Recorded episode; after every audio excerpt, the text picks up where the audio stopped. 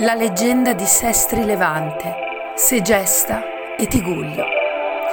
C'era una volta un posto incantevole affacciato sul mar Ligure, un angolo dove il mare era più azzurro e dove il sole si specchiava più a lungo. Qui le sirene, incantate dal magnifico scenario offerto dall'isola, elessero la loro dimora si adagiavano sugli scogli che come piccoli troni emergevano dall'acqua.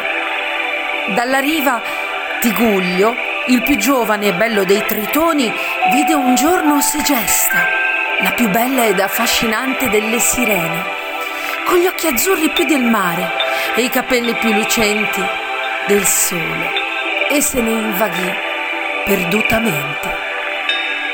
Una notte, mentre la luna rendeva d'argento gli scogli e tante, tante stelle palpitavano come il suo cuore, Tiguglio tentò di rapire Segesta, ma Nettuno, il dio del mare, non gradì che quel paradiso venisse privato della più armoniosa delle sue gemme e punì così Tiguglio pietrificando il suo braccio, proteso a ghernire la sirena.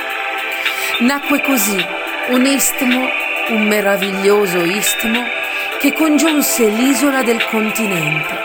Ed ancora oggi è impossibile guardare quel promontorio, quegli scogli e quel mare senza pensare che vi dimorino le sirene.